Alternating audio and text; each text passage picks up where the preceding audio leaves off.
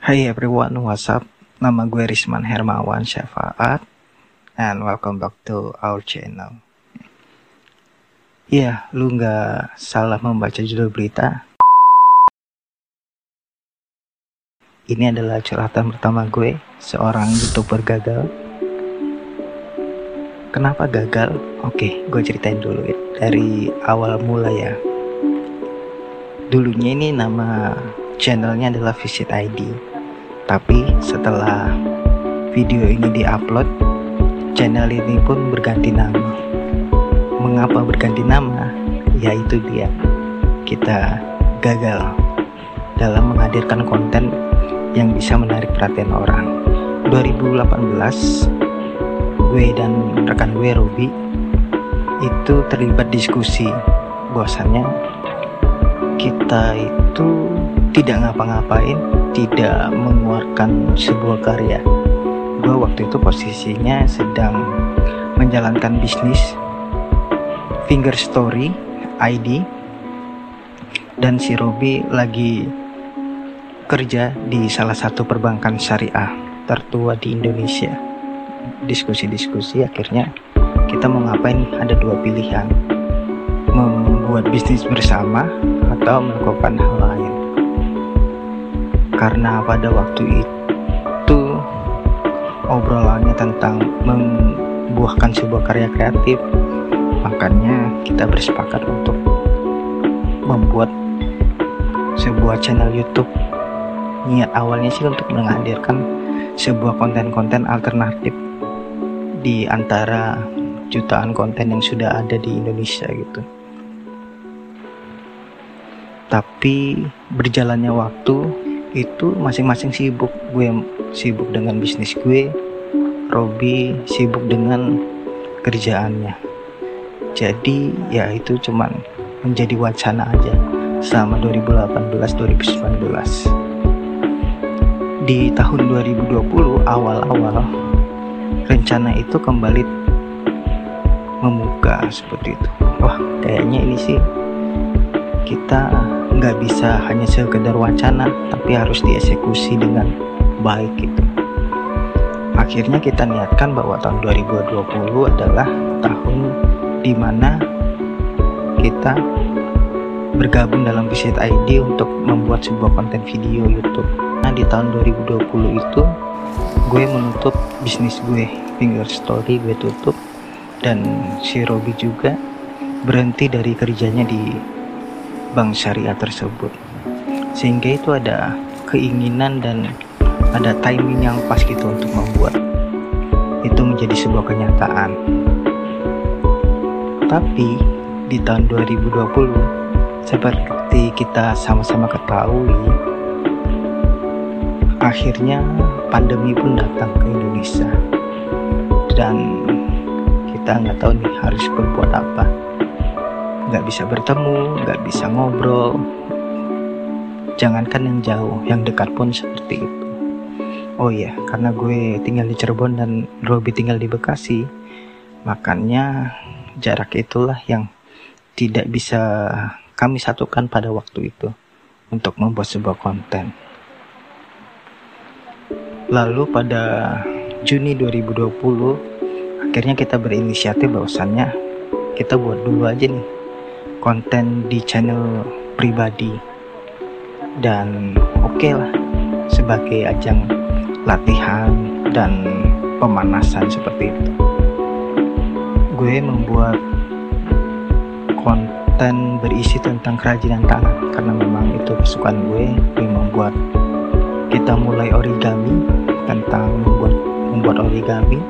Dan si Robi mulai dengan jalan-jalan keluarga gitu tapi berjalannya waktu ternyata konten gue nggak ada yang laku gitu. Yang nonton paling cuma berapa puluh orang. Bahkan ada satu konten yang nggak sampai belasan orang gitu ditontonnya. Gue berpikir bahwasanya wah ini sih kalau bersama mungkin bisa lebih baik lagi apa namanya kualitas video dan orang-orang mungkin juga suka tapi pada waktu itu membangun visit ID itu konsepnya adalah kita sama-sama konten sama-sama merekam bareng sama-sama editing bareng sama-sama mengunjungi tempat bareng seperti itu. Tapi kondisinya sedang pandemi jadi itu tidak pernah bertemu. Hal itu sulit untuk diwujudkan karena memang jarak kami yang jauh terus juga pandemi yang tidak ada hentinya dan waktu gitu jadi tidak ada ketemunya yang waktu yang pas. Akhirnya pada Desember 2020 digalakanlah apa yang dinamakan new normal atau yang di Indonesia disebut adaptasi kebiasaan baru.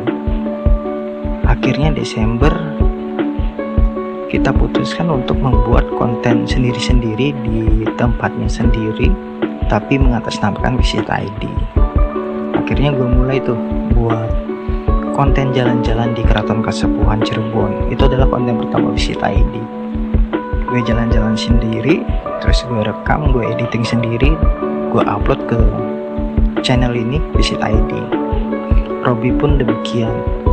Dia jalan-jalan rekam editing terus upload ke Visit ID berjalannya waktu kita sudah punya beberapa konten tapi ternyata konten kita itu kurang powerful gitu. Dari segi penonton subscriber itu hanya stuck di ratusan seratus orang itu yang paling tinggi. Dan rata-rata ditontonnya hanya sekitar 50 views ter ke bawah gitu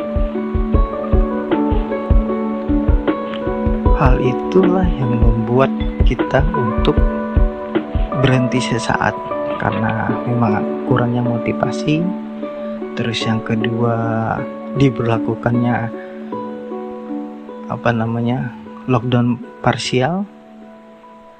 Zona merah terus menerus.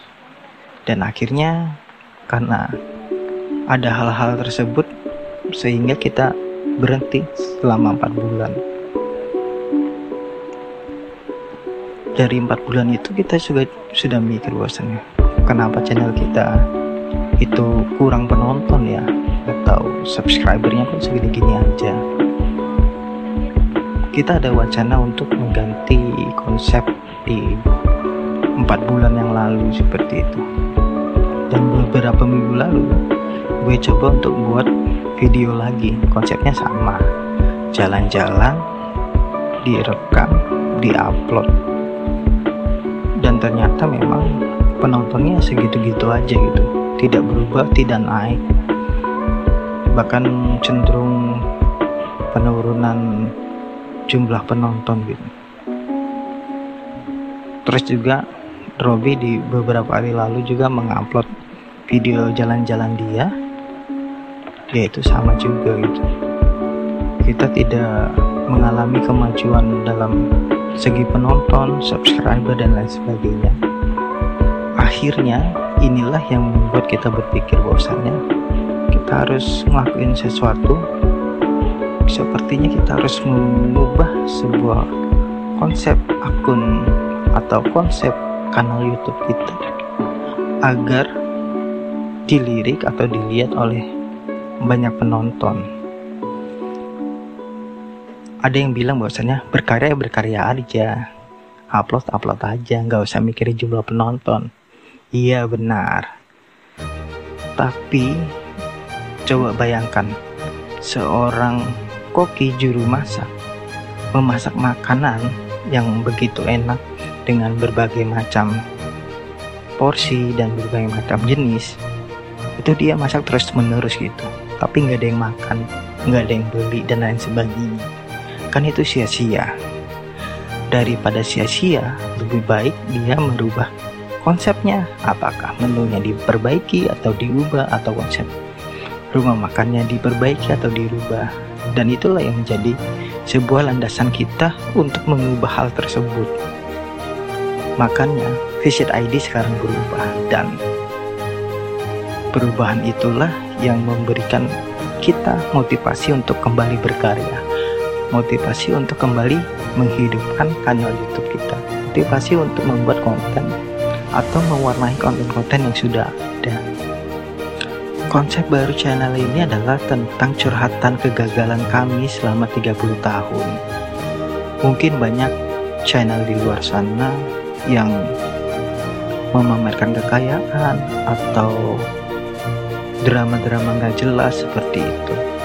Padahal kan hidup itu seperti roda yang terus berputar gitu. Kadang kita di atas dan kadang di bawah. Dan itulah yang coba kami tawarkan. Gimana sih kehidupan di bawah roda tersebut? Kegagalan apa yang akan dibahas?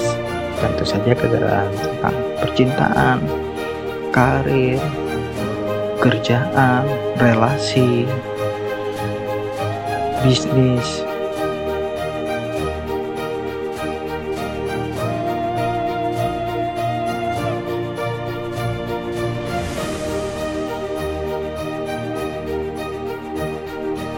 Oh iya, satu lagi, kamu juga bisa berbagi tentang kisah kegagalan kamu. Caranya gimana? Pertama, kamu bisa DM ke akun Instagram kita atau kirim kisah kamu ke email kami seperti bawah ini. Nanti akan kami coba bacakan kisah-kisah kegagalan kamu dalam konten-konten selanjutnya. Jangan lupa terus berjuang hingga akhir, karena akan selalu ada cahaya setelah kegelapan. Bersama gue Risman, you next time. Bye.